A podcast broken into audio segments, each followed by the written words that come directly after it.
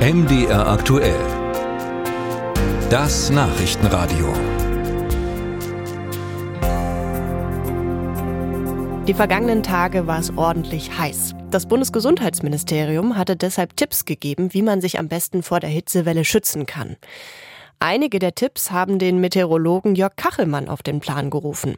Vor allem der, dass man Fenster tagsüber geschlossen halten sollte. Daraufhin hat der Gesundheitsminister Lauterbach sogar aktive Sterbehilfe vorgeworfen. Wir haben Kachelmann gefragt, was ihn an diesem Tipp gestört hat dass man Menschen sagt, sie müssten sich zuschließen, weil der Player ist ja nicht die Temperatur, die tötet, die Luftfeuchtigkeit tötet.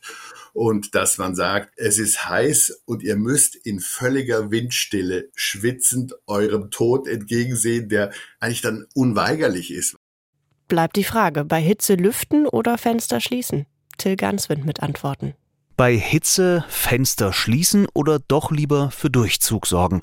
Was gerne mal im Familienkreis für Diskussionen sorgt, treibt auch die Fachleute um. Die Empfehlung des Gesundheitsministeriums lautet Wohnung kühl halten. Verschlossene und verschattete Fenster verhinderten, dass sich Räume ungehindert erhitzen. Lüften dann bitte erst, wenn es draußen kühler ist als in der Wohnung.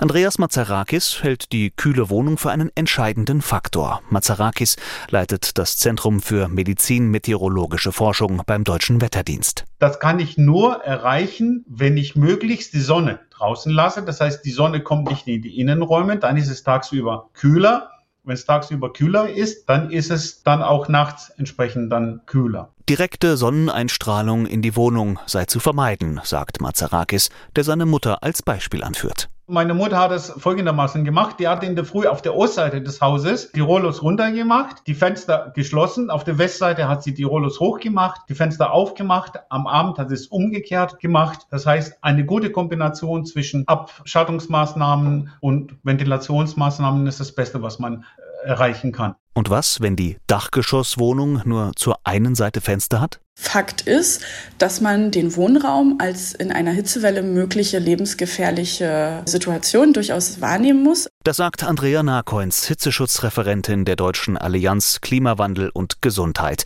Auch sie verweist auf die gefährliche Kombination aus hoher Temperatur und Luftfeuchtigkeit. Natürlich in solchen Situationen ist es sinnvoll, die Fenster zu öffnen.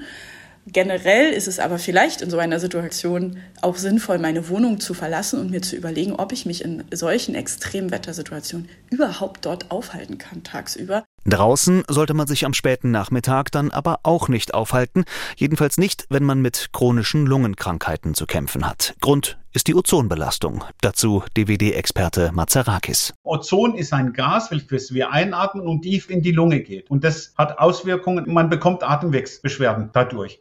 Die höchsten Konzentrationen habe ich am späten Nachmittag draußen, aber nicht in einer Stadt, sondern da, wo viel Grün ist. Und in einem Innenraum habe ich Ozon reduziert, wenn die Fenster geschlossen ist, um circa 80 Prozent. Und die Empfehlungen des Gesundheitsministeriums bezögen sich auch hauptsächlich auf Innenräume, sagt Mazarakis. Selbst bei geöffnetem Fenster sei die Ozonbelastung 60 bis 70 Prozent niedriger als draußen.